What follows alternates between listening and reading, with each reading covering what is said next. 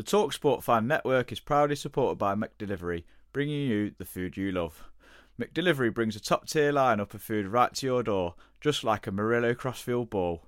No matter the result, you'll always be winning with McDelivery. So the only thing left to say is, you win? Only via the app at participating restaurants. 18 plus rewards registration required. Points only on menu items. Delivery free in terms apply. See mcdonalds.com. The Talksport Fan Network is proudly teaming up with Free for Mental Health Awareness Week this year. As football fans, we often pride ourselves on knowing everything, from which substitution can turn the game around to the quickest route home to beat the crowds. However, when it comes to discussing feelings with our friends, we might not always feel as confident. That's why we're here to equip you with the right tools so you can reach out to those who can help. If your mates are struggling, let them know that the Samaritans are free to call on 116 123. That's 116 123. They are there to listen without judgment or pressure 24 7, 365 days of the year. Let's all take a moment to talk more than football. This podcast is proud to be part of the TalkSport Fan Network. TalkSport. Powered by fans. Danilo's free, and it goes to Gibbs White. First time we've seen them attack them, and there's Francis! Well, that's what I wanted Tyler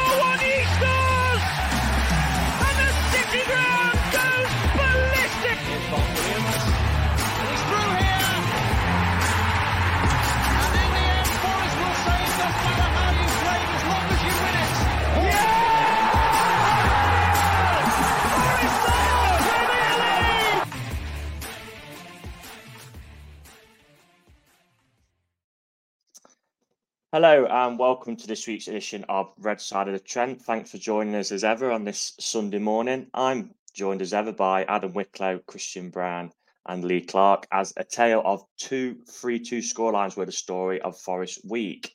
The first um, was a hard fought 3 2 win in extra time in the FA Cup third round replay at Blackpool, which we made bloody hard work of. Uh, that set up a tie against Bristol City at Ashton Gate, which is um, this Friday evening. Um, we'll speak about that a bit more later, but more recently was a 3 2 defeat away at Brentford last night in the Premier League, in which we will dive straight into. So, Adam, um, we discussed lineups in the week, um, but a lot more detail was added um, from there in terms of players missing. So, it did make us see two changes from the Blackpool FA Cup replay because Matt Turner returned in goal and Gonzalo Montiel returned at right back. Um, this week has also saw Andrew Omobamidele make his Forest debut in the Cup at Blackpool, and he also kept his place for the game last night. Um, what did you make of the changes? I mean, I called Paul Taylor a liar in like three group chats because I thought I thought Morgan Gibbs White or Elanga would, would be fit, and it was kind of some housery from Nuno, but it wasn't. Um, but I thought we had enough to still go and cause Brentford some trouble. I thought it gave us the opportunity to play from the back with two ball playing centre midfielders and that balance with Omobamidele being right and Murillo being a left footer. Tavares at left back kind of we might get onto this later, but he's very hit and miss, isn't he, with his ability? Like he can do one thing brilliant and then the next thing is absolute garbage. So that kind of thing kind of doesn't sit too well with me. Um happy that Callum Hudson Odoi was fit enough to play. I thought, yeah, yet again, another game where you can say does something brilliant followed by something rubbish. But I thought with what with what we've got, it's the best team we have available. Unfortunately, it's whether you play like Williams up wider, so you can move Dominguez into the middle or whatever. But I still think we had enough to cause Brentford problems, and we and we did largely. I mean, we'll get onto it. We we we dominated the game in terms of stats, so I, I was quite happy. I was like, it is what it is. At least Nuno's going for it. You can't fault him for that, really. Yeah, I mean the, the team selection was pretty much. Yeah, you, you could have jiggled a few, probably the fullbacks around, couldn't you, and maybe put them as wingers, um, which I mean Nico was for a little period of game when he come on Monty. But yeah, with obviously six players at AFCON, we've also got Taiwo, Elanga, Gibbs White injured. You can chuck Felipe as well into that conversation. So that's 10 first teamers really are. So it was a very needs must um, team, really. But Christian, I mean, me and you um, sat together, stood together at the ground, whatever you want to say. I mean, we both got to witness, witness the Ivan Toney show live from West London in all its glory. Um, but that was quickly silenced um, as we took the lead after only three minutes from Danilo. I mean, talk us through that goal. What a goal that was. Yeah, absolutely incredible. I mean, that'll be one. I'll probably be goal of the month for the entire Premier League, for being honest. I mean, like to take it down on his left thigh and then to volley it in with his right foot into that bottom corner. That takes some serious skill to do that. And yeah, it's an unbelievable goal from Danilo. I mean, like it was, it was, a, it was literally a perfect start. I mean, like unfortunately with Forest, obviously we've seen this before where we scored in the first five minutes and not one, but it was um it was brilliant. It was an absolutely sensational goal from Danilo, and I thought, you know, uh, as well, I'm sure we'll come on to him in their performances or whatever else. So I won't say too much, but I generally think that's probably the best he's played all season. If you even take away the goal, taking the goal away, I thought the way he ran the midfield, the way he was like looking to get stuck in, like keeping the ball ticking over, Zilla was really, really good yesterday. And like, if he hadn't scored at that point, you'd have said he was one of those players that deserved the goal.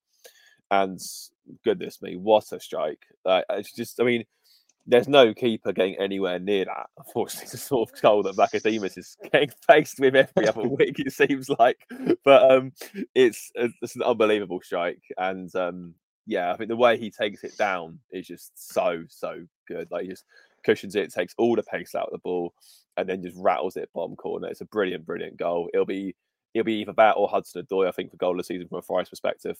But I think in, in terms of the wider Prem, I'd be amazed if that's not Premier League goal of the month for January. I guess Gibbs White's Manu goal could be in there with a shout as well for mm. our goal of the season. I mean, from I am not sure about you, but from where I was, it looked like it was going wide because kind of flapping yeah. waved it away, Anton, and it, or you just seen it was dropping the corner. I mean, Jamie Carragher um, was absolutely waxing lyrical on the highlights about that goal, but Jesus, I mean, watching the highlights, I mean, what I mean, to take nothing away from Danilo here, but what a mess Brentford made of it. I mean, they, they hoofed it right up in the air, didn't it? And then it was like bobbling about. And the actual bit of quality, as you say, Christian got it on his thigh and yeah, just pinged it beautifully into the corner. Um, I mean, after that goal, I mean, I said this to you, Christian, the ground. I mean, I thought we we was looking full value for a good result. I thought we controlled the game and we started really, really well the opening 15, 20 minutes. But we'll get into it. Um, 90 minutes on the clock. Um, we give away a free kick on the edge of our box. I mean, there's no dispute. It was a definite free kick and a card for Mangala and very similar to last year. I mean, Ivan Toney picks a hole in our wall to curl it round to equalise. I mean, completely against the run of play, in my opinion. So, Lee, I'm going to let you dissect it. So there's a few basically questions in here. I mean, we'll start with the cheating element of Toney moving the ball, and then we'll go from our perspective of the wall and the goalkeeper. What's your thoughts on it all? It's a tricky one. I think once again, it's another it's another area where I mean, I've had a look through this morning to try and find something in law that can pin us down uh, as to whether he's actually committed a crime. Now, I think he has on the basis that that foam has been brought in for the referee to say to the player, right, that's where the free kick is being taken from.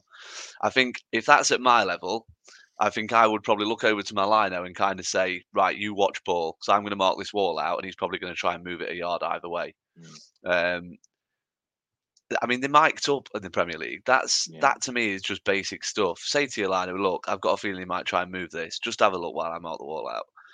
He's clearly moved it. He's not. He's not just kind of because sometimes if like you're on a pitch that's let's say it's been boggy or something, and there might be a little divot or something like that. You might try and shift it slightly, but he's purposely moved it with the intention of gaining an advantage. Does that fall under the category of cheating? Possibly so. I certainly get the argument, um, but I mean, let's face it. This is this is the bloke who. I mean, Ivan Toney's come out afterwards. I don't want to rant on about this, but Ivan Toney's come out afterwards and basically said, "I think you're allowed a yard either way." Yeah, I mean, if you take a yard in front and it goes into the penalty area, just have a penalty, Ivan. I mean, come on. It, it, I think you get a yard either way. No, you don't.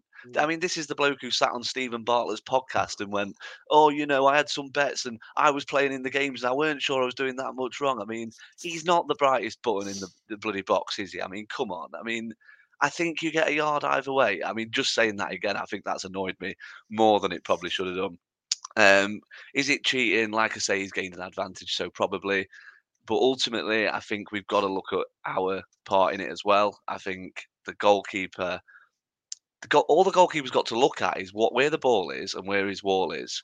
Why has he not seen it and gone bombing over to the referee and gone? He's just moved that ball. My wall's set. He's moved the ball. move it back. The referee gone, oh yeah, actually, it looks like foam's moved there because there was two little archers by the end of it, wasn't there? So, I mean, yeah, it, it it wasn't ideal. I don't like to see it, but could we have done a lot better with it? Absolutely. And this drafting excluder thing is just a complete load of. We're not allowed to swear anymore, but you, you know what it's a complete load of. Um, if Danilo's not laying on the floor and he's stood next to Yates in the wall, they don't score anyway. Likewise, I think Michael Dawson mentioned on Sky, he's not sure what Hudson Odoi's doing. Hudson Odoi's probably doing as he's told from either Yates or the keeper, but just go and stand next to the wall. Surely everyone's got a, a brain cell to see that that's where he's moved the ball across, so that's where he's going to put it. I mean, yeah, it's really poor on our part, but yeah, I don't particularly like the fact that The, the, he's the moved the, fact ball. that the fact that Yates has turned around to Turner and gone, is he not going to curl it round here? Yeah. And there's, there's a point where he's like shouting at Turner to say, is he not going to just curl it round us? I mean, And I thought it- like Ryan Yates, who's like the, the teacher's pet, would have even noticed the ball bloody moved as well. The, the idea of building a wall as well is that you, obviously you cover one side, the wall covers the other, but the goalkeeper still needs to be able to see the ball. I think he's built the wall, then gone and stood behind the bloody thing. I think, yeah, it's just, I mean, it's just another another attribute that Matt Turner is going to have to uh, take some criticism for. I'm afraid. I mean, this is something I said in our chat. I thought, I thought for the majority of the game, Darren England would have actually refed it pretty well, and then it was Yeah, it was towards the the back end of the game. He just let them waste loads of time. One No, thing it I was didn't know. um, it was after the third goal. Every, Mm. After that, but uh, Yeah. up until, you, said to me in the ground, didn't you? Like Mm, they actually refed this pretty well. mm, As soon as that there was contention about that third goal, every Mm. single thing went against us. Yeah. possibly could have gone against us. It was Yeah, I times watching the just- he kind of with the ref, he was just so focused, like like they were wasting so much time from set pieces, and he was so focused on like fouls in the box that they were just taking that extra time to cross it. Um, and I was watching, I watched the free kick on the highlights, and he's so focused on the box and the wall, and that's where, like you say, Lee, his lines. He should really be saying to his linesman because they might talk. Will you watch the free kick take and see if there's any movement here? Because he's so focused on obviously marking out the wall with his magic spray, and obviously the shenanigans what happened in the box when people are jostling. I'm going to play devil's advocate here on this one and say if that's Morgan Gibbs White doing that, what Toney does, would you be saying on this podcast that's clever? He'd be booked. He wouldn't even be taken. he would have been retaken again. He would have been booked. Someone would have picked that up. I mean, this is what's so infuriating. It wouldn't have even been allowed to happen. And they looked at it and really gone, hang on, that's cheating. You can't do that. And then, like, imagine, like, you know, someone on a Sunday morning does that. He gets absolutely pelt, like, you know, it gets ran up across the pitch. But because it's Ivan Toney, it's okay. It's absolute nonsense. Do you think that's kind of again? I'm playing devil advocate here. Is that the ref? I know it is the referee's responsibility ultimately, but is that also our responsibility as a team to say, "Ref, come on, look, he's moved the ball Of here." course it is. Yeah, yeah, exactly. yeah, absolutely, hundred It, percent. it, it definitely is because I think if, like I say, I can only go on what happens at my level. But if someone says he's moved that, I would always say mm. to him, right, put that back, and then straight away they'll know they've done it and they'll do it. And they'll go, "Oh, you're talking, you're talking a yard, ref." Like, yeah, but it's a mm. yard close to goal, so you know, do it.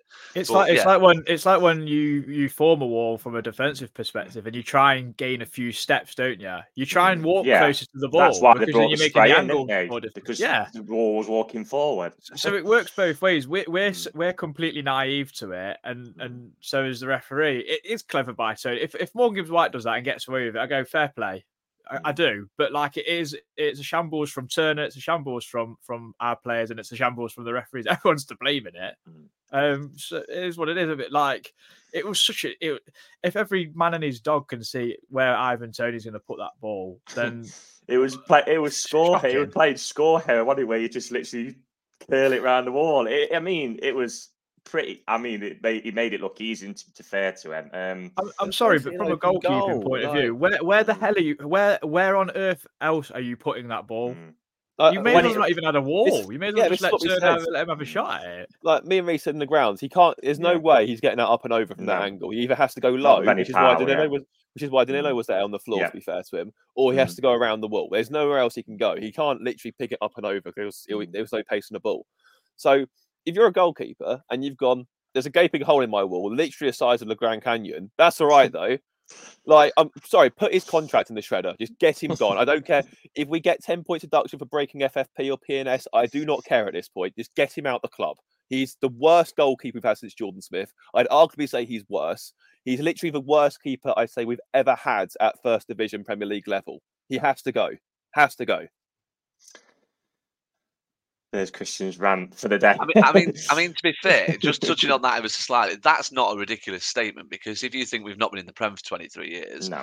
before we got Got to relegated, compare the levels, aren't you? Yeah, before we got relegated all them years ago, we had really good goalkeepers, Crossley, and those sort of yeah. players. I mean, we had Pascoe for a little bit, didn't we? But that's a different I think he was championship. and last year, last year, obviously, we had Henderson, who's an England goalkeeper, and Navas, who's won Champions League after Champions League. So Mm. that that's not a completely ridiculous statement before people start. I don't think. Yeah, I mean, g- going going back to like the wall and that. I mean, at this level, no one's asking our players to surround the referee like you know Roy Keane and Manchester United used to. In United, you just got to be a bit streetwise to the situation because it. And he and we all laugh and joke about the Mark Warburton fine margins, but it is so margins are so fine at this level that you know that margin. I mean, it got them back in the game, uh, and I'll move on now. I mean, I mean that because that gave Brentford the kick up the backside they needed.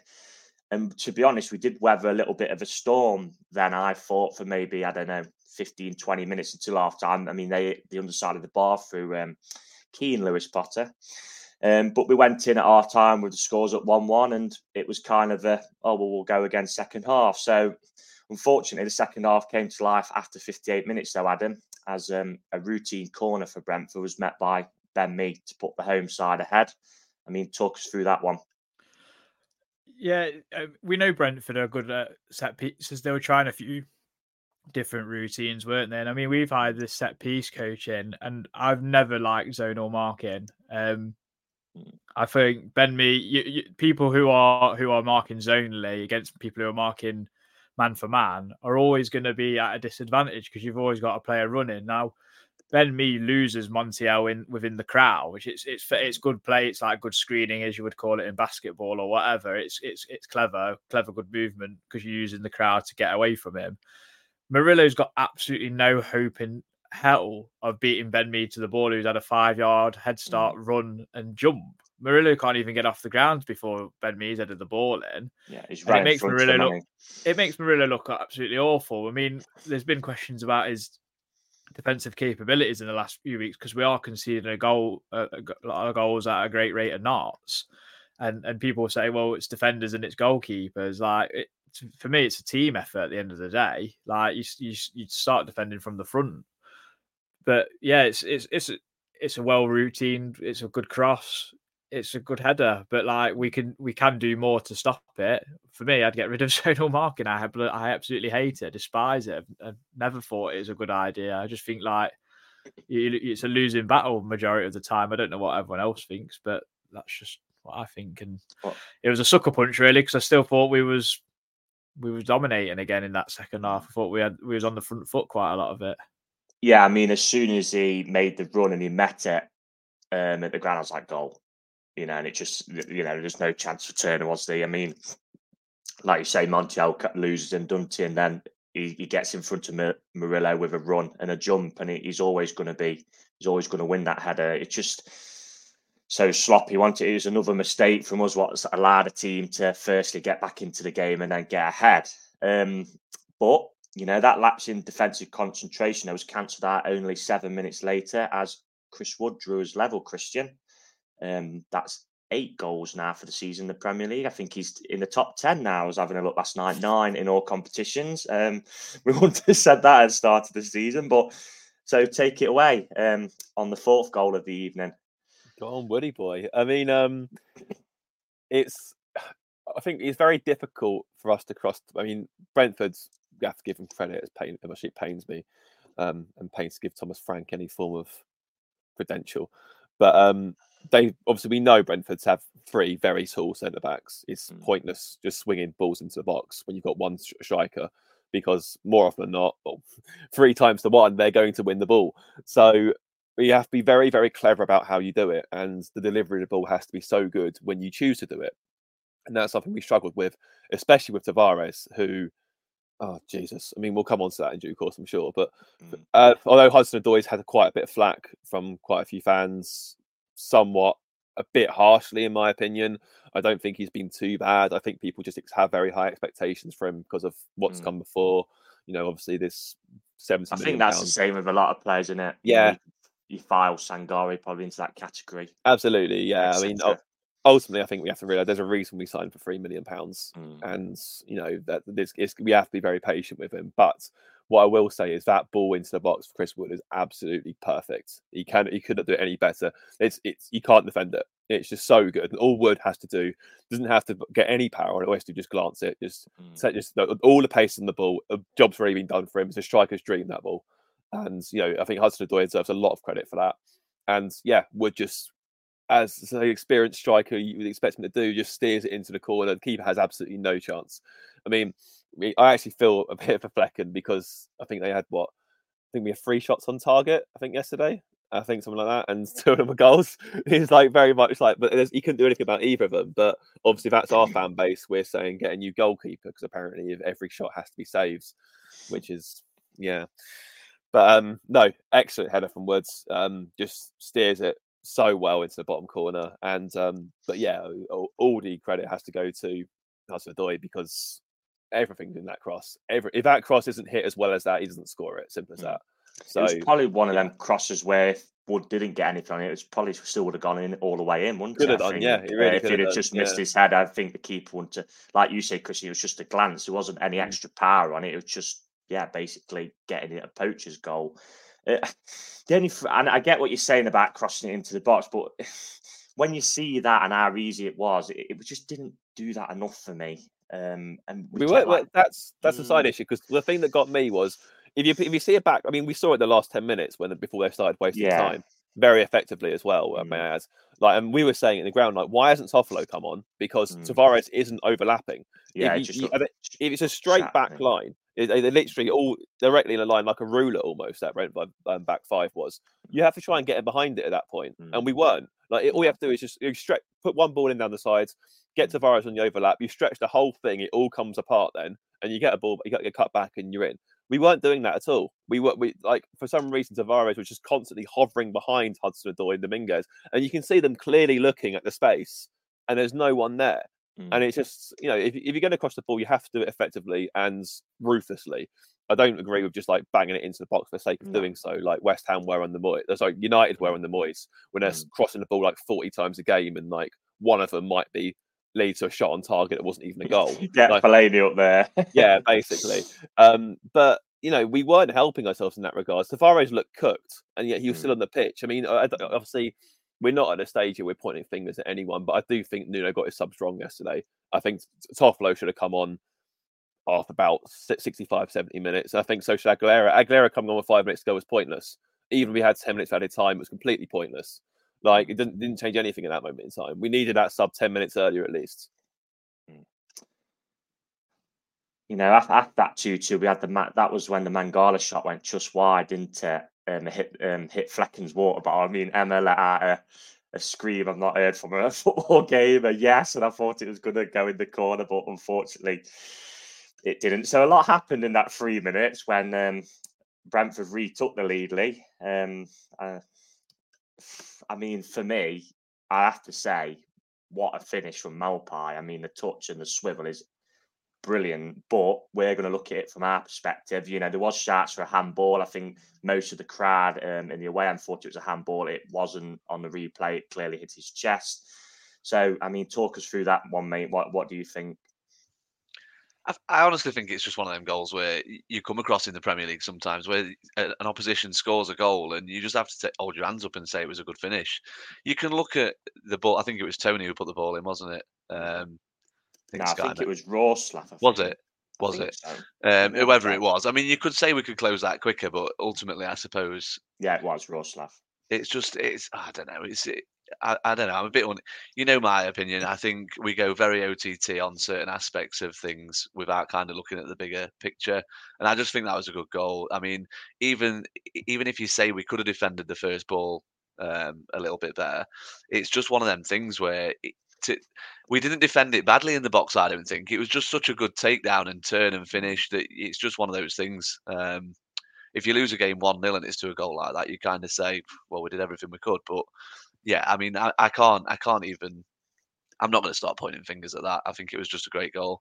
Never been handball. I must admit, in real time, I thought it might have been. Yeah, when they thought the showed when they showed one replay, I thought it Mm. still might have been, and then Mm. by the time they showed the, the three or four different angles, it it rolled up his like torso. Mm. So, yeah, all, and like I say, I don't. That might seem like a bit of a cop out analysis of it. I just, I just think it's a good goal. It, it, that's what you get sometimes in the Premier League. It's just one of those things.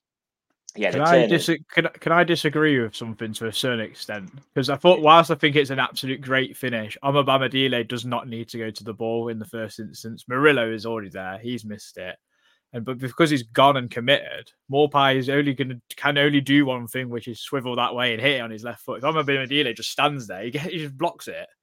For me, I think he makes a slight mistake in terms of going for that ball he gets draw, drawn into the action when he doesn't need to because Murillo's already there. It it made no sense to me, and that's the only criticism I I have of, of that of that goal. I do think it can get prevented into a certain extent, but I take nothing away from the finish. It's right in the corner. It's like literally Yeah. side netting. So It- fair it play was- to Maupay. It's a good finish. Yeah, from the away end, it looked like he'd played a computer game. Maupay absolutely nailed it into the corner. I think the annoying thing was for me was that this is Neal Maupay who couldn't hit a barn door at Everton, and then he's done that against us. I mean, that kind of sums it up, doesn't it? Really. Um, but um, yeah, it's one of them things. Unfortunately, I mean, uh, did the, has any of this, any of you seen the Mangala shot? What went just wide? Uh, there, there was two, wasn't there? So there's one where where The he one hits, where- there's one There's where one where he swiveled and like backheeled it. I mean, I'm not sure what he was Uh, doing there, to be honest. There's one where I think Danilo plays the ball into the box, or someone, or, or Hudson, actually Hudson Odoi, and Chris Wood with a, the deftness of touches Yeah, that was it back one. is fantastic. And then, and I think he just he hits it the outside of the Mm. boot, and he- he gets Mm. it's like too much spin. And then the other Mm. one, he he he should get on target. Really, I thought he hit the base of the post, but Yeah, there was a few people- about a yard wide. The one from the edge of the box, I've seen a few people saying he should have scored. Um, I thought he could. I thought he should have. Yeah, mm, or hit the target. that, that's fine margins in it. And now we might be bloody losing him. But we'll get onto I that a bit later, I guess. We'll talk about that. Um, I mean, that was that for the scoring. Despite you know over half an hour more played, there was ten minutes added time. Um, but um, yeah, it finished three two to Brentford. Unfortunately, um, a little stat what um, Analytics Forest put on um, Twitter was that we've now had eight three two games in the Premier League, and we have he put seven, but it is actually six because we went behind against Liverpool and West Ham. We've lost seven of them, so six we've gone ahead, and out of eight, but at the eight in total, we've lost seven. So yeah, um, not very good reading. Um, I mean, the, Emma also said that match of day said that Ivan Toney scored every game he's played The past us apparently. So um, yeah, another stat for you. Um, I mean, the, the 10 minutes of injury time, I mean, it really did pass us by without us offering absolutely anything at all. I mean, which was really frustrating. I, I will give credit to Brentford. I mean, they waste wasted it impeccably. It, it reminded me of when we played Derby in the Championship, and I think about eight minutes come up at then when Ravel Morrison got sent off, and we literally just wasted it to a T, and all their fans were scoffing about it, which you know, when the boot's on the other foot is annoying. um, I mean, the result leaves us in 16th place, um, four points above the drop zone with 20 points, having played 21 games. Luton um, occupy the last place in the relegation zone, but they do have a game in hand on us, which is the Bournemouth game, I believe, which got sadly abandoned. Um, a quick one for you guys. So this is for you before we move on to some player performances. I mean, what do we think of the short and socks combo last night? We're liking that. Um, I thought it was bloody awful. If I'm honest, I like the shirt. I didn't like the socks, but then I thought also it, it, there was a point where I think I'm about Medile like nails Ivan Toney and Lewis Potter got into the ball. I actually thought it was Montiel at one point. I was like, because the I, the color clash for me it was a bit yeah. Was, I think it was because of the stripes more more mm. so. But yeah, I didn't didn't quite like the shorts and socks. Some people might disagree with that. Lee. Um, I had the old uh, black and gold situation. I wasn't sure whether they were orange or pink.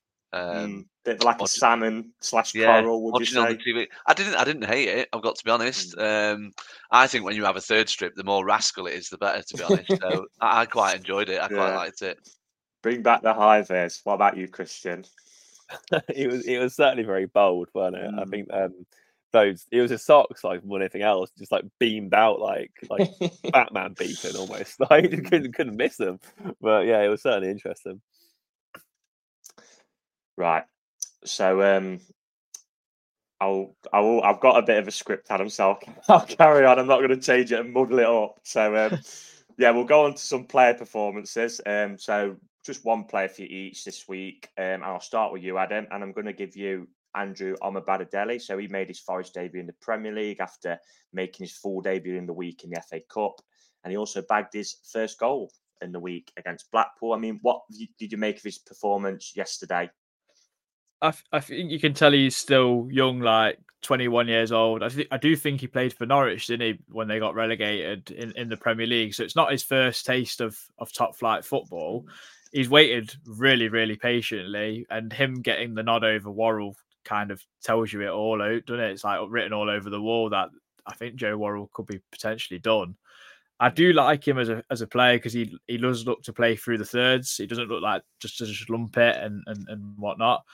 Um, but still a young player. I mean, two 21 year old centre halves is some going in the Premier League, isn't it? And I think we I think we only had one player over 30 yesterday, which was Chris Wood. Everyone else is is, is younger than 30. So it's, it does say, it does say a lot that our squad is extremely inexperienced um, and and within the Premier League. I know we've got experienced players in like Montiel and, and people like that, but um, Yeah. there's a lot of growing. Yeah, well, Willy Boly. There's a lot of grabbing to do for sure, but it's promising if we can, depending obviously on the point deduction, if we can stay up and we can kind of build this squad with with these types of players sprinkled with a bit of experience, then it's it's only going to bode well for the future because you can kind of hopefully keep that squad together for a few years before it gets maybe picked off one by one in a sense, but then hopefully the recruitment is far better than it has been, where you can just replace those players with another young young player similar to I know we mention him a lot, but it's boring. But Brighton and even Brentford to an extent, they they they replace players they lose mm. really well as well. Like with Seaman Seaman seamlessly, should I say? I can't get my words out. But yeah, I thought I thought Omobamidele is good. I think you have to give him a bit more time in the Premier League. It'll be interesting to see how he does if he starts against Arsenal because obviously thankfully they got out they got their bad form out of the way yesterday by absolutely destroying Crystal Yeah. Palace, thankfully, rather what- than it being us. Yeah, well, we had it on on talkSPORT on the way down that game. And they said kind of Arsenal didn't really have to get out of first gear and still won 5 0. So that kind of sums up Crystal Yeah, Palace at the minute. Yeah, a lot more to come from from Andy O, as as many might call him. But yeah, I'm I'm excited. I'd be interested to see what his development's like. Well, I mean, if we, you know, if we do stay on at this level, this that's what it's all about, and it's about growing the teams, um, growing the teams to say every season on season. Do you want to come in, Christian? Yeah, I just want to say about um, Andy. uh, I thought his recovery runs yesterday were really good, and um, you could tell the difference it had having someone with pace in the back line or two centre backs with pace in the back line. It makes a huge difference because obviously it, it, it, we we were allowed to be that little bit more bolder. Um, obviously in the first 15 minutes and so, for example, because if they were trying to put it back into Toney, then he could just very quickly get in and intercept it. I actually felt that him and um, Murillo dealt with um, Toney pretty well, uh, all things considered. I felt that aside from that free kick, he was actually pretty quiet in front of goal. So they did their job from that front. Yeah, I mean, a defender with pace. The the the example I always go to is literally, you know, uh, when I went to watch England Germany in the Euros, Kyle Walker.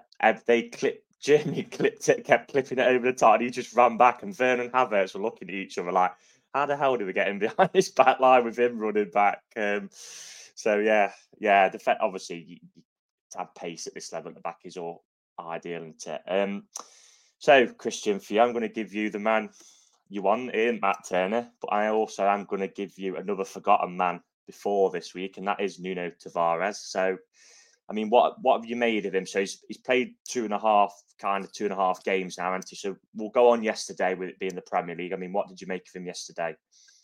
I understand that he's obviously he's been at the team for a while, um, but from what I've seen so far, I wouldn't be terribly upset if he ended up going back to Marseille this window. If I'm Mm. being perfectly honest, I think that um, he reminds me a little bit of when this would be a very weird comparison, but stay with me. So do you remember when we signed Paul Konchesky uh, in 2010 11 season. Yes. And. I'd say that 70% of what Konchesky did was really good, but the other 30% was really, really bad. And you could tell it was like a massive sort of like balancing act he was trying to do the whole time. Like I remember at Norwich, he got recklessly sent off and just left us short for three games. Like, um, but then he'd do something incredible in the other week. And it feels like Tavares. Tavares used two bits of absolutely incredible skill to get round two players, including a 360 turn at one point. Roulette wheel, yeah. Yeah, and then you know he obviously laid it off nice in that front, but his delivery was so haphazard, so hit and miss. Like I felt that he was done by about, like I said, 60, 70 minutes. He should have come off for Toffolo really, because like with us chasing the game as well, you need to try and stretch that back line and just give Constant an overlap, give him an option, and um, we didn't do it. Like, and so he, he just looked cooked. He wasn't able to do it. I, I don't think he physically was able to literally run around the outside and get back in time. So, you know, I thought that um, you look at the third goal, he's nowhere to be seen. I mean, that is his side ultimately, and he's literally nowhere to be seen. Like, it's basically a free cross. And you know what we say, like, you stop the cross, stop the goal, or at least try and put some pressure on it. And he's like, you can literally just look up and go, all right, more pace there, I'll put it there. There's no pressure on him because he's got no one around him. So I don't, I wouldn't be upset if Tavares went. I don't think he's a long term answer. I, yeah, I, I'm just not sure he works in a back four. I think he might be better suited playing further up the pitch. I don't see him. I, I know. Well, I found it a bit weird that we pushed Williams in a wing, but wouldn't push Tavares in a wing, for example, with Toffolo behind him. Mm. There was some very odd decisions in that front. Um, but yeah, I'd say five out of ten, if that. I, I wasn't particularly impressed. Yeah, I think that's the, with, with a with a wing back. The the issue is if they are in a back four, then they're going to get exposed because they're bombing forward. Montiel's the same, isn't he? He's a, he's a wing back, um, and that is the issue. I mean, he kind of reminded me on the ball of what Tyro and what Michael Antonio was. Really unorthodox, but he's just got when he does come off for him, he's just got that explosive pace, and it he has you can see he's got that bit of ability, but it's doing it more times often than not. Um, so Can I can I just jump in on Yeah, that? of as well? course, I, yeah, yeah. I always I always think with a loan player, if you're signing, if you're using the loan market, it should be to at least have a player who's as good or better than the player who currently plays in their position. And I think the thing for me, having had a few games to judge him now, I just don't think Tavares is any better than Toffolo. I just don't. If anything, he's probably a little bit worse. Like like Christian said, I think when when Toffolo does bad things, they're kind of bad because of his capabilities. Whereas when Tavares does bad things, they're absolute. There was one situation yesterday where he did this really good work. So, like Christian says, the good stuff's good, and then there was no one near him, and the ball just ended up out for a throw in, and it was it was the most ridiculous thing I've ever seen. It was like his boots were on the wrong feet at, at that Mm. moment. Like, Um, you yeah, consider. But consider then he had the shot, he had the shot, didn't he? He had the right-footed shot that stung the keeper's palms, and it's like, oh, bloody hell, where did that come from? But yeah, I, I'd agree. I think his good stuff is okay, and his his bad stuff is really horrific. Like when, when you consider as well that we've effectively tried to replace Renan Lodi with Tavares, Yeah, the the, the, the, the contrast is so stark. Like, okay, Lodi, I, I actually think Lodi's personally wasting his career going to Saudi Arabia, but fine, whatever. If he wants to get the money, that's on you. You do that, whatever. But the, the step down in quality is just huge. If You look from left back. I mean, I think Einer's been solid. He's been pretty good. Is he as good as Lodi? No. Um, is Tavares as good? Nowhere near. Um, Toffolo's at least been consistently decent, consistently steady. So I think really, if you're looking at our left back situation, it's got to be tough, surely. Which is Mm. something that I never thought I'd be saying like last year.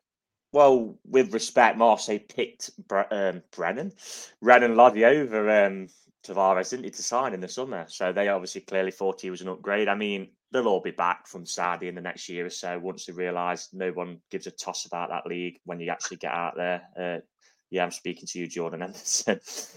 um, so, I mean, finally for you, Lee, um, I think Adam touched on it, on it earlier. So there's been a lot of talk on social media about this guy and his ability to defend, and that is Murillo. Um, a few seem to think he'd be better playing elsewhere. I mean, there's been some bold shots, I'd say that. Um, and that and some also think that mistakes by him are going under the radar. Um, I mean, what are your thoughts on that and him as a player?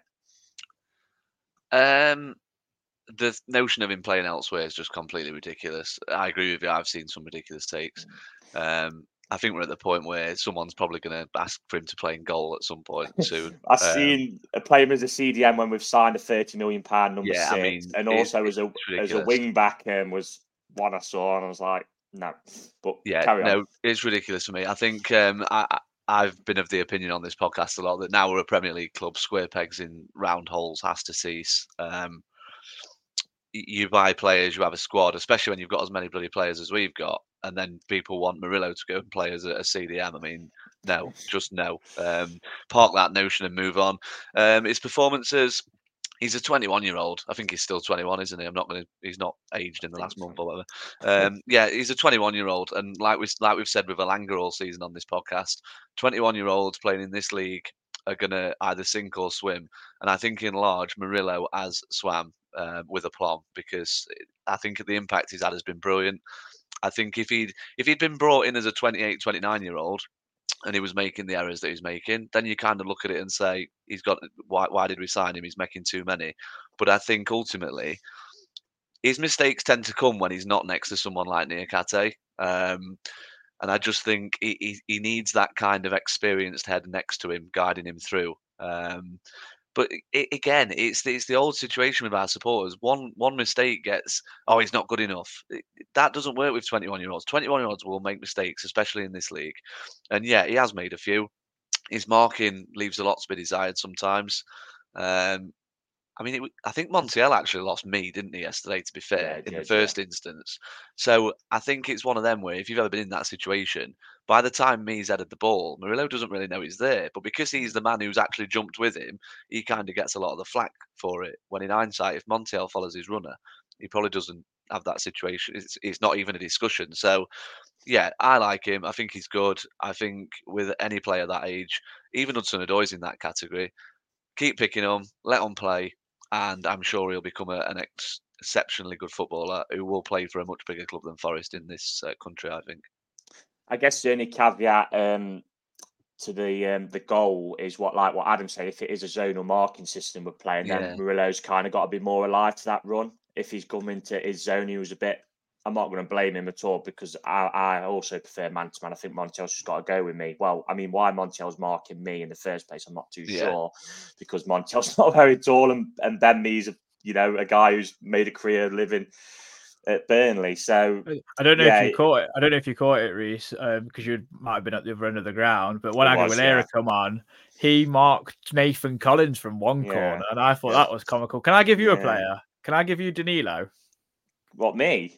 Yeah, Oh, I want to um, give you Danilo. Go on. Um, giving me Danilo.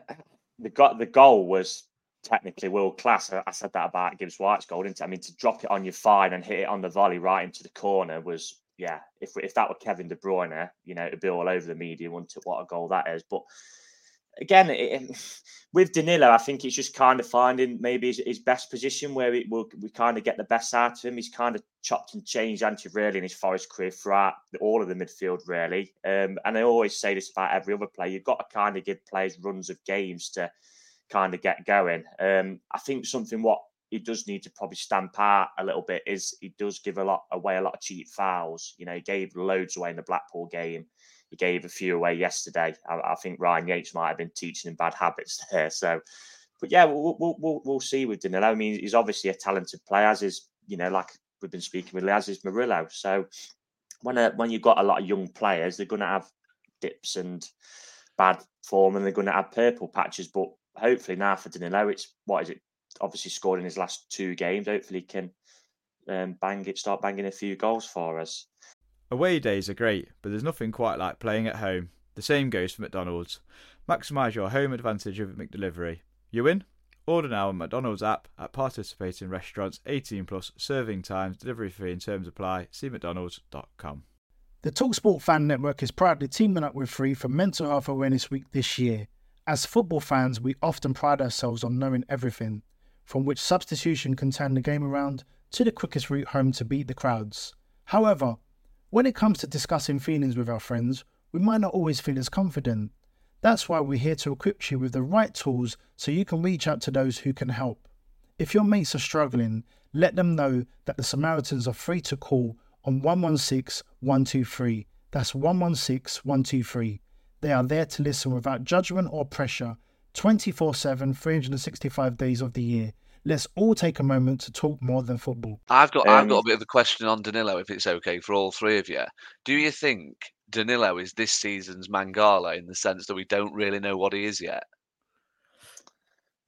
In our, it's certainly in our team, certainly where he fits into our team.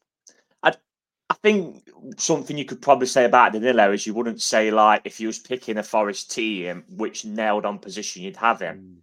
You know what I mean? Like most of us, like, for example, with Sangare, if he comes back, yeah, he's he's unless you're Steve Cooper, he's number six. Um, you know, Yates is going to be at the side to him because he does the hassling, etc. So I'm, I'm not too sure. Let Adam and Christian have a say what they think. For me, I think I one one is saying that Lee. I think I think you probably are right in terms of you don't know really know what he is. I do think he's not. I, I don't think he is that centre defensive midfielder that he was. That's at what we signed him, didn't we? Yeah. Yeah, I don't. I don't think he is that. I think he is. No, I agree more, with that. I think he's because of his athleticism. I think he's more of an eight in in that sense of he can get up and down, he can hassle, he can win the ball back high up the pitch, and and he can obviously score goals when when you get given the opportunity. That goal against Blackpool has clearly gave him so much confidence because he did it. Because it to the goal underneath the defender there him so much more. I'm sorry, I, I've dropped out. Yeah. um. So yeah, then- yourself there, mate.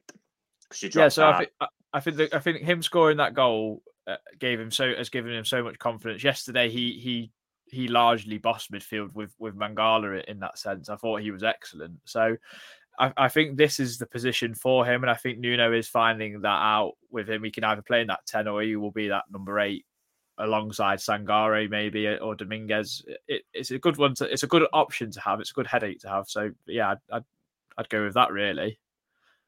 What do you think, Christian? Before we move on, I kind of see what Lee's saying. To be fair, I mean, in pre-season, I, remember I went to the Frankfurt game. He was playing on the left wing that day. Mm. Started the season out wide as well at times. He's played as number ten yesterday. He's played as a, as a number eight on the Cooper. He plays as a defensive midfielder. It does seem as if no one's fully sure where to put him. But um, I do think that personally, I think the midfield I would go for, let's assume Mangala is going to be sold, Mm. would be it would be probably you lean towards either so it'll be Sangare and Danilo or Dominguez. I'd say that's your midfield too, in, for me personally anyway. And I think um, Danilo's ball playing. I mean, uh, like yesterday, for example, he was he did everything you, you'd want a defensive midfielder to do. He was getting stuck in. He was keeping the ball. He was retaining the possession really well. He was actually advancing play. He was getting forward. I think he just needs, like Adam alluded to earlier, if he's even to play, you have say Sangare alongside him to give him the license to sort of push up if he needs to, almost make it like a sort of um, from a four-two-three-one to like a four-one-four-one almost, with Danilo sort of being a bit more active. I think that could work really well for us. So um, yeah, it's it's been a bit difficult to see where exactly his place is, but I don't. I'm not overly mad if he plays defensive midfield with someone else. I think he's proven, especially in the last couple of games, that he can do it pretty effectively. I mean, United just- and Black Brentford, he was really good. So to, just to round off that, I mean, I've kind of put Danilo and Murillo in the same bracket of that. Obviously, they both come from Brazil, but both very young, so it's a, it's a complete change of culture. Um, but you know, when Danilo and Murillo have had a run of probably, let's say, half a dozen good games this season, last season, you know, it's all people on social media. Oh, they're going to sign for Real Madrid and they're going to do this and they're going to do that, and you know, you, you've got to realise they're still very young lads. I mean, Murillo's not even played 50 senior games yet. You know, that's with Forest and Corinthians. So I think people at times need to like lessen expect ease expectations is a better term for it because they are still young lads um, and they're going to have times when you know they are you know do have a This bit is of this is and form. this is the mental thing with our fan base. Like you've just said, one one run of six games and they're amazing, going to play for Real Madrid. One or two bad games and it's oh they're not good enough. Sack the recruitment team. Why we signed him? It's it, it's absolutely mental supporting Forest at times. Honestly, Well, like I always say, I mean, social media is not the best barometer, is it, to judge things? Um, I think if you talk to any sensible people, they'd probably say what we've just done then. Um, right, we're going to move on to the slept on it thoughts. Um, I'm going to, as as the volume been turned down on it, or Cri- we're going to have to give cri- people a cri- warning. Christian will be delighted to know I have altered the the, the audio, so I'll play the jingle. yeah, play the jingle, mate. Red side of the Trent. Slept on it thoughts.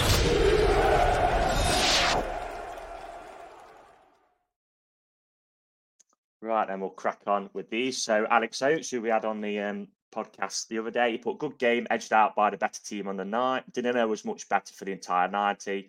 Murillo eerily suspect as we covered it early in the week. I'll keep saying it until we sign one new new goalkeeper needed because setting up a wall is a basic fundamental.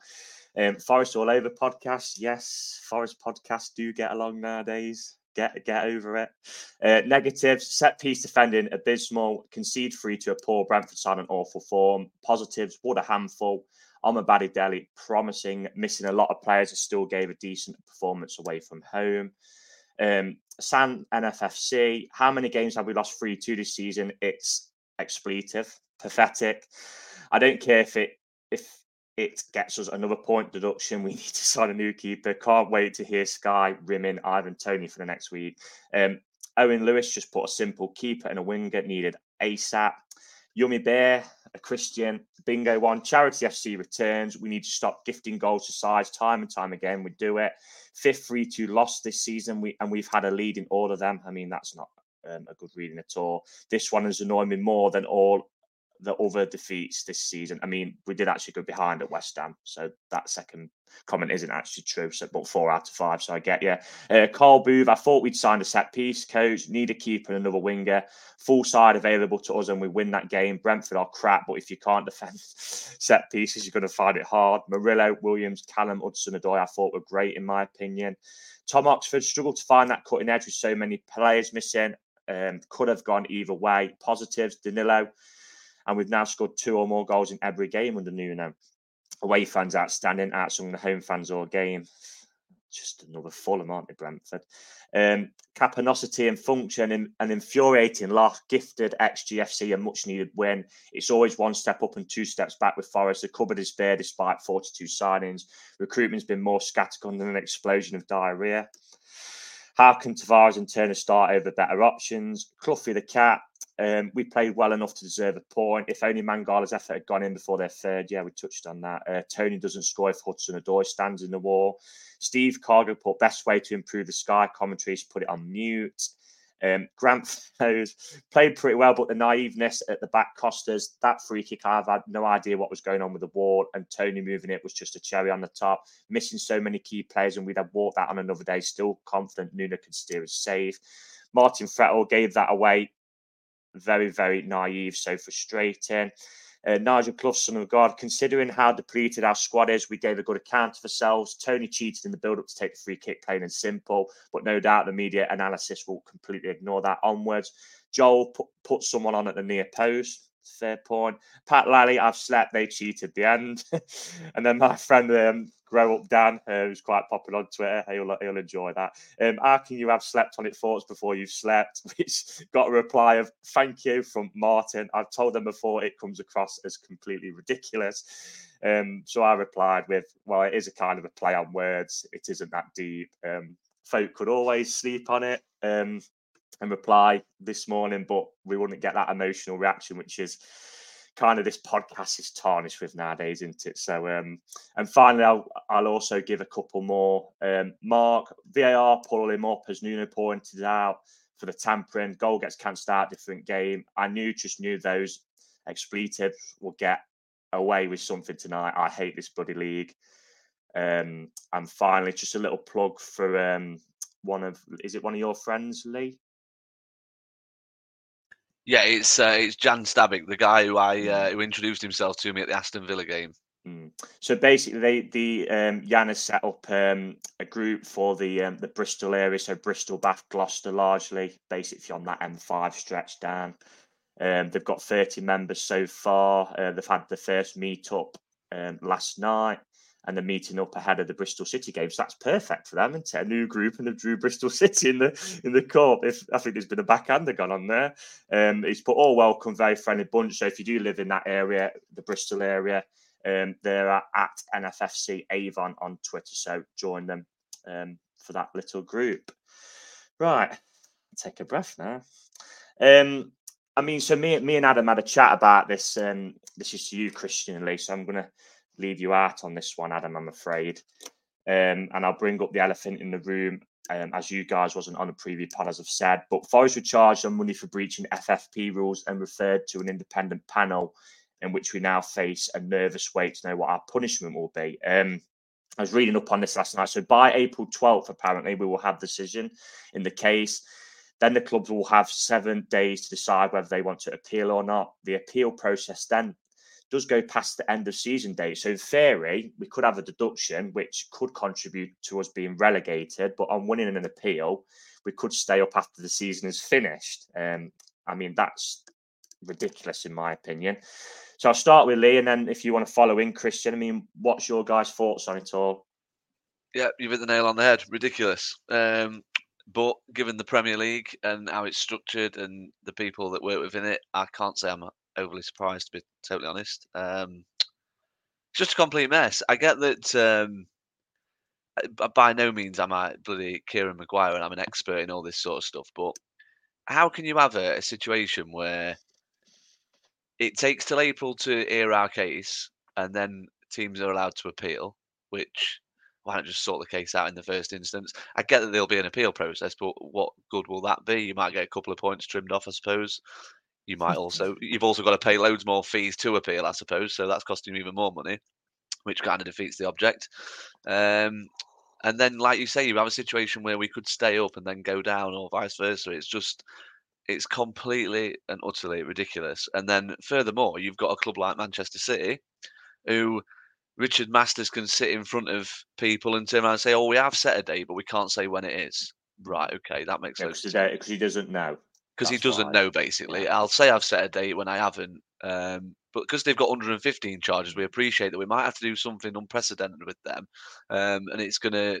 They'll have top lawyers, and it's probably going to look bad on us. So we'll we'll head for clubs like They're, Everton. they're probably scared to death of City because, with respect, they've got a whole nation state behind them. You know what I mean? Absolutely. It's different But- for us and Everton. But it's know? all. I mean, I had I had a few Liverpool fans come for me when I did to mention that it was, it, you know, if it was something to do with a, a big six club, then you know, it. And he was, uh, you know, as you can imagine, he got quite touchy and. uh, Why are you bringing Liverpool into it? We've always worked within the rules on finances and stuff like that. Okay, bad example, but the, at the end of the day, we've said it all along. With everything, the big six, the Sky Six, seem pr- more protected than the other clubs, and that is factual. Um, I don't care what anyone says. Um, so yeah, it's completely ridiculous. What I would say as a caveat is it's our fault we're in this mess. It's our fault we've been charged. Um, again, I've had a lot of people come at me saying that I'm bitter. I'm not. If we broke the rules, we deserve punishing, much like Everton have, much like Everton will. I do feel a little bit. I don't feel for them as such because again they've broke the rules, but I think now it's the second time Everton must be feeling that kind of the Premier League's got it in for them a little bit. So um, again, it's um, it's a tough one. Um, but I just hope that our situation will be deemed a little bit different to Everton's with the lower ceiling and, and all that sort of stuff. So hopefully we won't get 10 points. But I think the problem is, is you're going to have certain media outlets now who bring it up after everything that's positive, negative, and it's not going to do anyone any good. That's another reason that I think it's pretty poor that we've got to wait till April because it's just going to be constantly mentioned. You're going to have fans fretting every time we win. Oh, well, we've won, but we're still only, and if we lose ten, it, it just doesn't do anyone any favors. So hopefully, we, you know, the fans that are going to the games can kind of park it and just keep getting behind the team as as we did against United uh, and Newcastle for the away following, I guess. Um, so yeah, it's it's our fault, but I I I think it all just smacks of kind of hypocrisy against the rest of the league. Christian. Yeah, I'm not too far away from what Lee said, really. I mean, it makes defeats like yesterday even more hurtful, if you like, because Six points won it yesterday. Basically, yeah, I know, I know a lot of people have said like, oh, we've got so many injuries, we've not got Gibbs White, we've not got Taiwo, we've not got Elanga, etc. But we're completely ignoring the fact that Brentford, without Rico Henry, Bryan Mbeumo, Aaron Hickey, Kevin Schade, Christian Nørgaard, Wissa's at AFCON, Onyeka's at AFCON. Damsgaard, I don't think. Damsgaard's injured as well. You know, Brentford had half a team out as well. It was their Mm. first win in five, whatever it was. So, you know, it was in true charity FC fashion, give them the win after, you know. Um, but it does, it makes it more hurtful because you think like that's a game we really needed something from yesterday because I, i- in my mind, we're already on minus six because I don't see how we can't be. It's all well and good. Like, I know obviously um, yourself and Adam are very sort of like, not putting faith in Nick De Marco or whatever else, Mm. but assuming that because we've hired this very good lawyer, there's a good chance we might be okay. I don't see it that way at all. The way I see it is that the Premier League will make an example of us and Everton because they want to ward off the independent regulator. That might be Matt Letitia tin hat theory for some, But um, I genuinely believe that they'll, they they're terrified of that regulator because they know what it goes. It, it, they know they're not running it properly. They know it's, it's it's needed, and they want to show they can keep their house in order. Um, so yeah, I think we'll get the, the full book thrown us. I don't this notion that oh we could have sold Johnson and we would have been fine, but we didn't sell Johnson and got extra money. It's very two sides of a coin because on the one hand, it's that's exactly what we've done there is exactly what the profit sustainability rules are for. You've maximized value out of academy uh, out of a product. You've done what's best for your club, and you've been allowed to progress as a result of it. That's exactly what those rules suggest you do. However, what we've effectively done is we've done 40 in a 30 zone, and the argument is, oh, there's a 40 zone like 15 meters up the road. like it, it, doesn't work like that. Like so, I, I, think it's pretty black and white. I mean, we can say as much as we like, yeah, but we had a bid from Brentford for 30 million, and we could have accepted it, and we didn't, and we got 17 and a half million extra revenue as a result of it. Yeah, fine, but you're still two months out of date. So, I mean, it you can take umbrage with the rules, and believe me, I do because we know it's a rigged game. I mean, why are seeing why are we being judged as a championship club and we're operating as a Premier League one? I just find that absolutely ridiculous. Like our ceiling being 61 million, yet Bournemouth and Fulham, because they've yo-yoed 80 odd million, and they've mm. had a parachute payment on top of that. Mm. So it's sort of like, you know, they're, they're completely covered, but we aren't. so if, if you have the audacity to go up with nine first team players out of contract, whatever it was, with five loanees going back, you're screwed. Mm. So, like, like we were, and you, you, can maybe argue that that's because of poor planning, a poor recruitment, whatever else, and maybe went up a season too early. Who knows? But you can't turn down promotion when it comes in your door. You have to accept it, and that's what we did. So I have. Uh, it's sort of damned if you damned if you don't really. You either be Sheffield United or a Norwich or a West Brom or a Hull or any of these terrible yo-yo clubs that just don't contribute anything to English football. Sell your best players from promotion, spend frugally, and go away or you spend like we do and get punished for it. And like, don't get me wrong, we this is very much our fault. We knew the rules. It was a scattergun policy. We, as much as as big as the task was, there was still. It's easy to say in hindsight as well, but it's very clear that like lines weren't drawn together. It was very much an effort from three different parties. It felt like, and that's ultimately what led to what we got at the end. You know, and that's that's effective for everyone. I mean, you know, it was ultimately Steve Cooper's idea, for example, assign Andre Ayew and um, Joe Shelvey And Chris Wood's come good this season, yeah, fair, but he didn't for six months of last season. So, you know, you, you have to say, really, that's that's poor, really poor from that side of things. And you look at, you know, um, Marinakis' son signing Lingard, I agree with, and we all were on board of it. And to be fair, without signing Lingard, you could argue we don't sign some of the players we do because that was probably a bit of a flagship moment. They saw Lingard go there and thought, you know what, Forest ain't so bad after all. But was it really worth losing four to six million pounds? Because in wages and whatever else what we got out of him, probably not. Obviously, you can't tell that at the time, though, can you? So it's very difficult, and um, I think that you know it's easy to say that you know we didn't need all of those players, and we probably didn't, but we still need, like, regardless of what happened, we still would have needed to sign twenty players anyway. So it would it wouldn't been that much different, I suppose. You could maybe say we maybe have saved more money if a bit more joined up and a bit smarter, yes. But yeah, it's a difficult one. But for what it's worth, I'm acting as if we're four points behind Luton. I think that's attainable, but it does make losses like yesterday even more damaging because we could have pulled Brentford right in with us if we got a point yesterday or even beaten them yesterday. And really, after the first 15 minutes, we should have been a home and host. But mm. again, we've seen with the mental fragility of his sides. I saw um, an took issue with someone saying that it felt like a Cooper loss yesterday, but it did. In in many ways, it did. We gave away two stupid goals, one of which the keeper is solely to blame for, one of which is a set piece goal from a corner, very poorly defended on both. We've taken the lead and thrown it away within three minutes. We've scored within five minutes and completely imploded again. It's very much characteristic of what's gone on for the first part of this season. So in that sense, it did feel like a Cooper loss, just with a bit, a bit more gusto going forward and a few more shots on goal. So Nuno's got his work cut out on that front, but um, yeah, I, am not holding out much hope come the um, April uh, hearing, put it that mm. way. Yeah, I think what I said to Adam was one of my points was that you know it's always in hindsight. It? We could we shouldn't have signed this player, we shouldn't have signed that player, but we could have probably spent fifty million less than we have, and still been, I'd say, pretty ambitious, and then we would have been in FFP. So, yeah, you know, it's it's a tough one. Obviously, the independent regulator is like they're trying to wave that off because they don't want to distribute to the pyramid, do they? Um, and then like as well, like you said, Christian, with the, there's several. I mean, several examples. I mean, I remember when Derby come up. You know, Billy Davies was asking for more money. They wouldn't spend anything because they came up, like you said, a season too early. It was a surprise. Probably they came up, and what happened? They went down on on the worst ever total, which will never get beaten. You know, Norwich have come up several times. They go they go back down. They come back up. I think was it two or three times. I know now they're not come back up this time, but you know, and then they just went back down again. So it's it's just striking that balance, and that's like what I said. You can still be fairly ambitious, but you've just got to make sure you're in them guidelines. You know, we can moan about the rules all we like, but the rules are the rules, unfortunately, in the minute. And that is know, it. That is such a shame, this really. This is the club's fault. There's no, there's mm. no, there's no. Like I said, you can take issue with them like I do, but mm. ultimately, this is the club's fault. They'd have known full well mm. this is what you're allowed to lose. This is what you can't go over this point. Don't do anything stupid.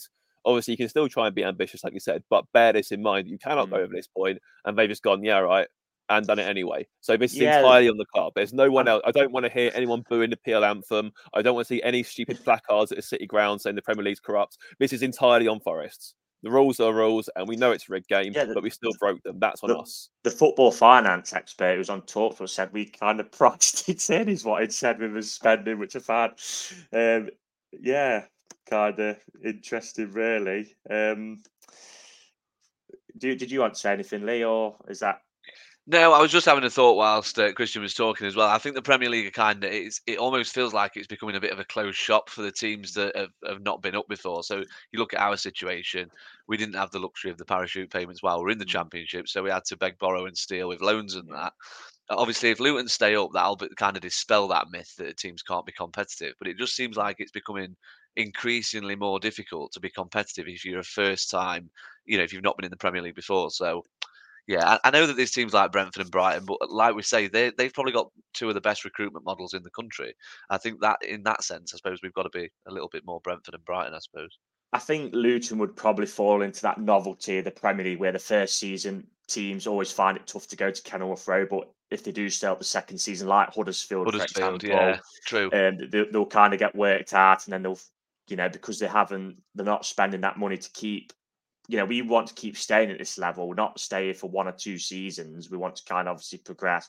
You know, Blackpool had that season. I know they ended up just going down, didn't they? But you would have sensed it probably would have gone down the season after anyway. You know, to stay, you know, Palace fans are moaning, aren't they? They've been in the Premier League for 10 seasons, I think it is now, but they're just stagnated because they stay up every season because they've got an experienced manager, but they're just not progressing anywhere. So you can't, you, if you want to progress at this level, you, you have to spend money because every other team at the top is spending money. Um, I did have a point, but I've kind of I've kind of forgot now. So we'll we'll move on. Um, I'll round this section off for you, Adam. Um, before we'll quickly uh, go over the Blackpool game. I mean, it, it's very quiet all around on the transfer front in the whole league at the minute. Um, Talksport was saying that it, Dragusin, who's gone to Spurs, was the actual only buy, I think, so far a few days ago. I'm not sure if that's changed so far. So clubs clearly you know, uh, purse strings are a bit tight. I mean, do you think it would be a like an, a domino effect in case for us at the end of the window where we might be able to bring someone in so it sees X player leaving? I'm thinking of maybe Worrall, maybe McKenna, possibly Mangala. Um, or do you expect us with this FFP run to not do any business at all? It's a, it's a difficult one now because we're now in a diff- we're in a new cycle as it is so we'll lose that. Cha- Say if we do stay up in the Premier League, we'll we'll lose that that COVID season, don't we? And then we gain another Premier League season. So I don't think it really matters about that in a sense, but I think we are being more cautious. Jan- we all know January is like a ridiculous like transfer window, really. Like prices are sky high because if you want to buy anyone decent from another team, the prices rake up because you kind of know where you're heading for in the second half of the season. Where clearly in a relegation battle, regardless if we get a points deduction or not, we're still amongst that group, aren't we? Mm. So, uh, which I do still think is attainable. Like Christian said, I do think we've got enough. I, have seen enough even without Gibbs White, Elanga, who, if we had one of them yesterday, we might get something out of the game. I do think we've got enough in us to to get enough points to still stay up. But whether I think there's going to be any movement for us is I, I do feel I, I, agree with you. I think it, it's going to take a couple to leave before we bring any in, and we either need a goal, a new goalkeeper, which I thought we didn't, but we might we might well need one, Mm. but more. Of, I, I think more of a winger. I think we need a winger more so just to help Callum Hudson-Odoi and Elanga out. Really, one one the Rabs. Mm. We shoehorning Dominguez out there is unfair on him because he, he, he clearly isn't a wide midfielder, but he he does a good job out there. But Mm. you can't really rely on that all season. It that'd be pretty. Yeah, he's energetic in Dominguez. I mean, the only actual link I've seen with play actually was a winger, which was Gio Reyna. There's not really been much about. I mean, usually we'd link with every Tom, Dick, and Harry, aren't we? But um, there's also I can see he's using the loan market, if anything, and that's about it. Yeah, well, we apparently wanted like a net zero window, didn't we? Apparently, um, obviously there's talks carrying on. It seems with Napoli. I think Mangala's keen to kind of go there, but we're holding out for as much money as we can get, which seems to be kind of a loan with an obligation to buy with certain clauses in there. So we'll kind of see what happens with that, but not much happening at the minute. Um, I think we But so know that um, go on. Marinakis likes waiting till deadline, though, doesn't he? He likes the thrill yeah, So yeah, the thrill.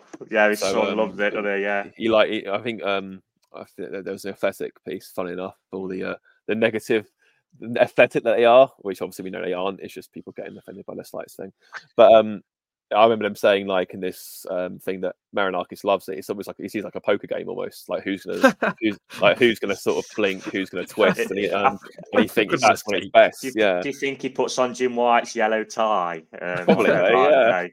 Yeah, I mean, I must say, I mean, the athletic article what come out after that Blackpool game was um was poor. once on the back of that. I mean, they, they chucked down. It was more of a social ad. It was more the social. Yeah, yeah, I mean, I, than, sure Dan yeah. would have had a strong word with him because this proper thrown him under the bus because it was the actual account wanted and they tagged him in it. Um, I think it actually got deleted, didn't it, in the end? It did, yeah. I've- yeah. I'm sure there would have been a stern word. Um, yeah, there's kind of no real need for that, I guess.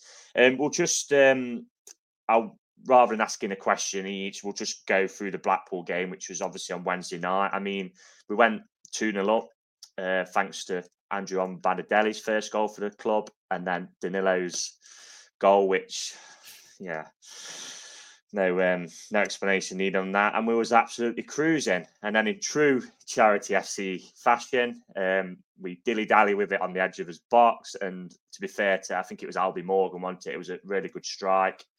Got Blackpool back in the game, and then a lofted ball to the back post wasn't defended, and I think there were a few questions asked of the goalkeeper, and they headed it in to make it two-two. I mean, they probably should have won the tie really, then because um, the wonder kid from Celtic, I know he's now at Brest, um, Dembele, he kind of tried to take it round Vlachodimos, which I actually thought Vlachodimos did quite well with that because he stood up and sent him wide. Whereas if he'd have gone down, I think he'd have just took it round him and slotted it in. Thankfully, as well, Orel Mangala blocked it pretty much on the line to, you know, that would have been some comeback for them.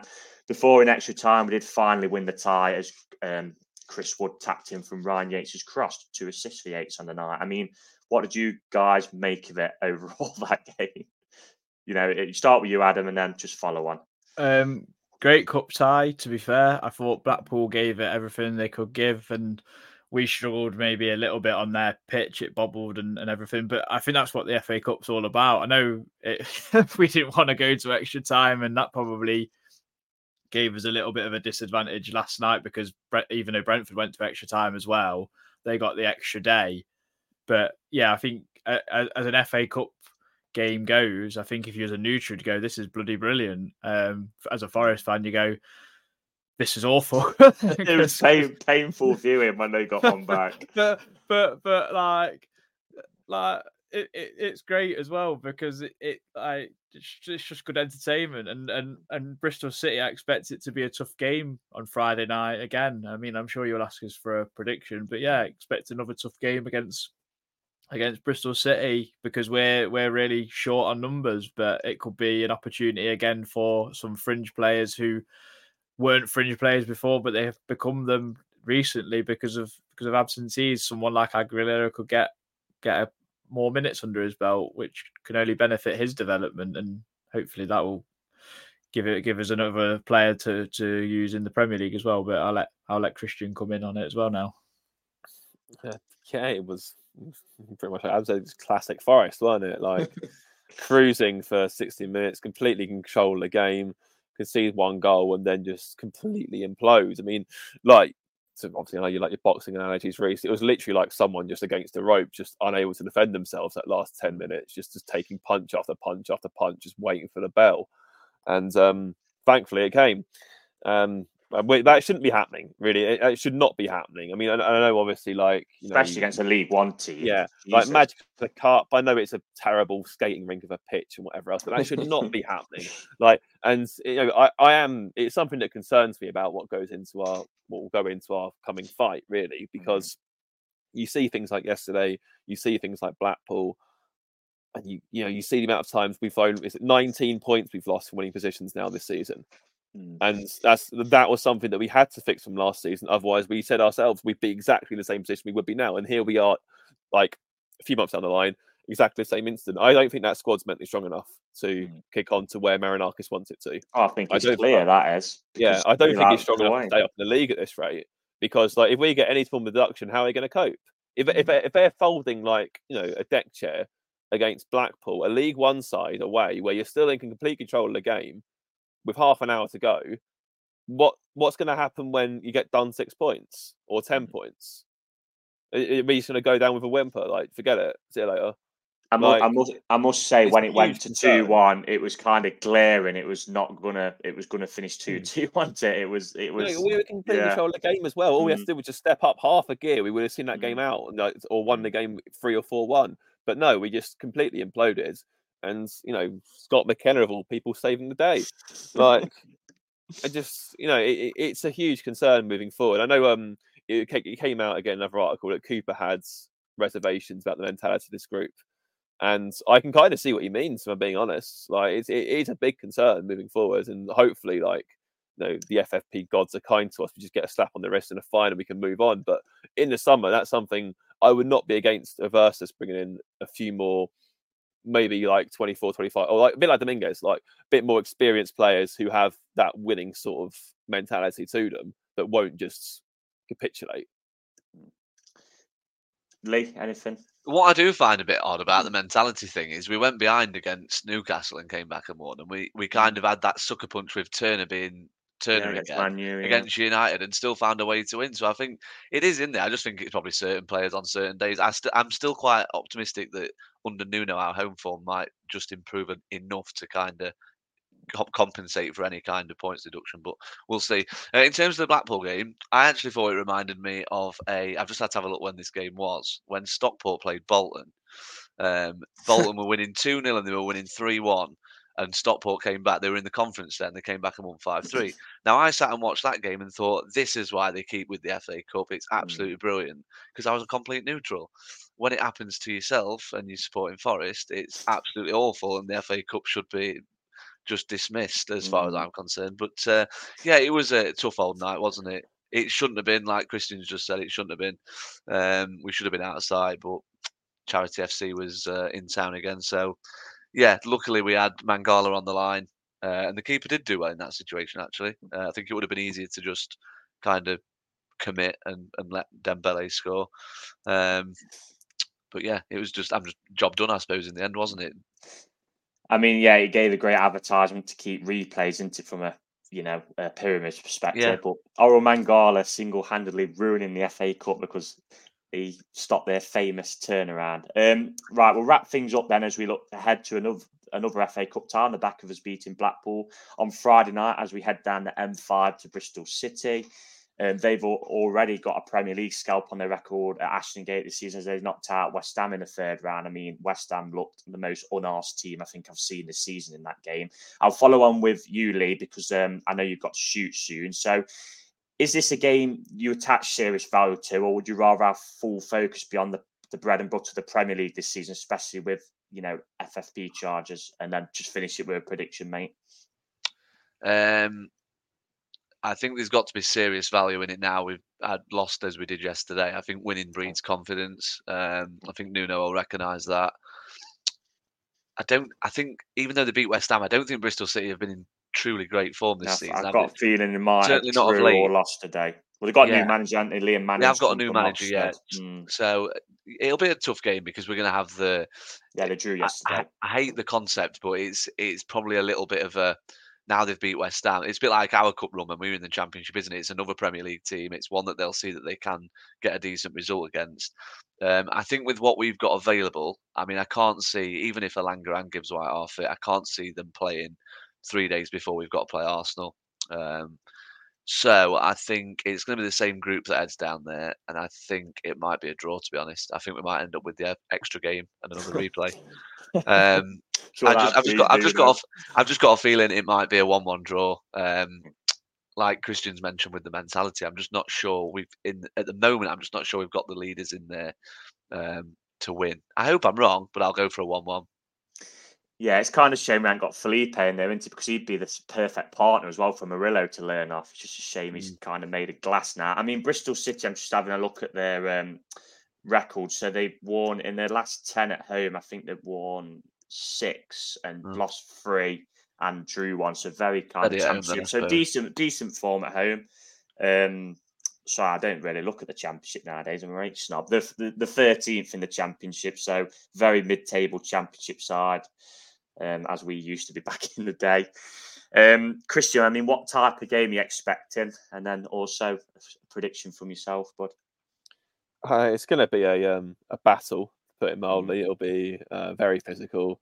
It'll be um, yeah, Very cold, I'm guessing. very cold. It'll be a proper roll your sleeves up, like Muck and Yeah. Nettles game. I think. Um, was, I'm just sort of looking at the table now. I mean, much like you, I've not watched too much the championship. It doesn't seem they've done that much better since Pearson's left. I suppose they're only they're, they're, they're only six points off the playoffs, I suppose. Mm. Um, but you know, their goal difference is zero, which says quite a lot. Um, so, you know, I, I I think if we're being honest, I think the group of players we had, we showed enough yesterday at Brentford. I'm being honest, even with the frailties, I don't know if. I mean, then again, the, every every mistake was punished against Blackpool. It felt like, but um, I think that I'd like to think we'd win two one against Bristol City.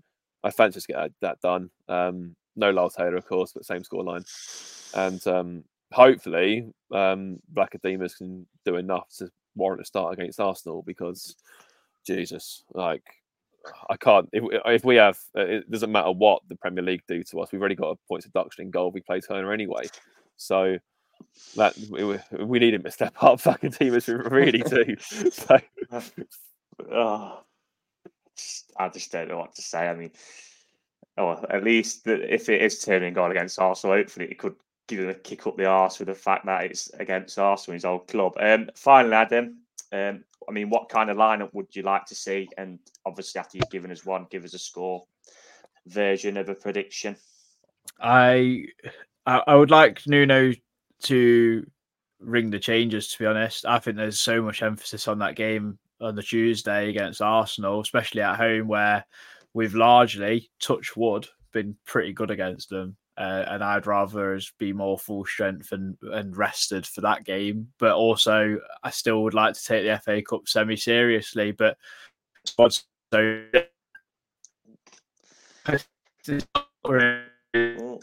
No.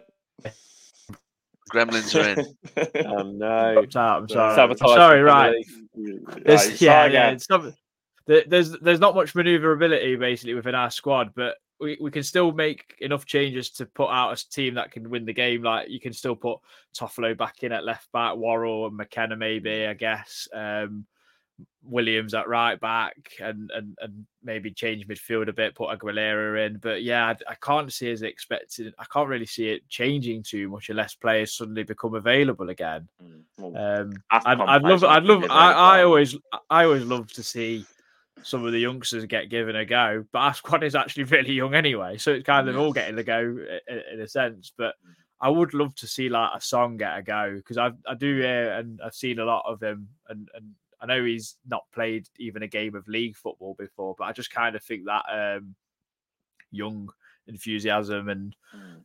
maybe excitement can can can I- I- kind of turn a player into something that you don't even know you've got until you give them the chance. But to be we'll fair, in injury time last night, I wouldn't have minded those songs getting chucked on. You know, if he was going to have to go long, which I mean, we did bleeding nothing. If, in pe- injury if people if people have never seen him, he's very he's similar a to lad, isn't he? Davis. He's Mm. very very similar Yeah, in terms of he's powerful. He's got he's he's Mm. fast. He's very can use both feet. He's he's Mm. strong. So I mean, I'm surprised he's not had a had a loan move before now. But Mm. When times are tough, we, we kind of need him on our bench at, at the I, moment. th- I think nowadays with the, the system with the B team and that, you know, we've spoke about this before, haven't we? It's kind of, you know, we've had uh, quite a few young players haven't go out on loan. It's not worked for them. You know, you look at Alex Yeah. Mighten, and I don't think Ollie Hammond's playing at Cheltenham. There's, there's he's, got- he's gone on loan somewhere else now. He had, he, he's gone permanently to Oldham. Ollie Adam. he's gone permanently. Oh, to he? all- Yeah. Oh, I didn't right. know that. Yeah. Yeah, so But he yeah. so he's basically gone from League One now to the National League. I know, um, is it Farrell Johnson the other day went to Swindon? Yeah. So um, A lot of them are leaving, aren't they now? Mm. But yeah, yeah. Go, just going back, I think um, I can't, you know, Dale Taylor's at Wycombe, and part of me is agreeing with Lee. You know, I think it might be a draw, and Mm. I, I, that we don't really need it with how how thin our squad is. Um, I'd love us to win, but now I'm going to go for a one-one. Um, emphasis on the Arsenal game for me. Get get Gibbs White and Elanga back, and, and we we can beat them. I know we'll probably go for another pod for the Arsenal game, but yeah. That, that's for me. It's it's league. I'm not bothered about cups right now. I know you are, Reiss. Sometimes, but yeah, I am a traditionalist, but obviously, you know, we, we kind of I do get it. Um, I I do get it because obviously the situation with his squad being threadbare and you know, um, yeah, the FFP situation. Um, just a little tip for you, Adam: pedal that bike quicker for your internet next time. um, I mean, I, I, I'm, I'm, the only, I'm going on. I'm the only one out of four who are making the trip, so it's a new ground for me. So two in a week, which is great. Um, if I am a gambling man, and, and to be honest, I, I think they'll beat us. I, I, I just think that with his injuries, I, I think it might be a similar kind of performance to what West Ham put up, and they'll just nick it one 0 again. Um, and, and we'll kind of just concentrate on the Premier League so much. Um, hopefully, I'm wrong. I want to see us progress because, like Lee said, winning breeds confidence, and it would be nice to have a cup run because you never know. Um, a few more wins, and it'd be another Wembley trip. But that's it then for this episode of Red Side of the Trent. An absolute bump one. So sorry to have gone on. I'm probably boring folk to death. But um, so I mean, we we've advanced in the cup this week, but it's not the result we needed slash wanted in the Premier League. Um, I mean, see see you at Bristol if you are making a trip on Friday. I mean, thanks for those who have been watching this morning and those who will listen on the uh, Spotify or Apple podcast, however you listen to. I mean, if you are watching on YouTube, please um, click subscribe. That'll be very much appreciated. And until next time, come on, you Reds. This podcast is proud to be part of the TalkSport Fan Network. TalkSport, powered by fans. The Talksport Fan Network is proudly teaming up with Free for Mental Health Awareness Week this year.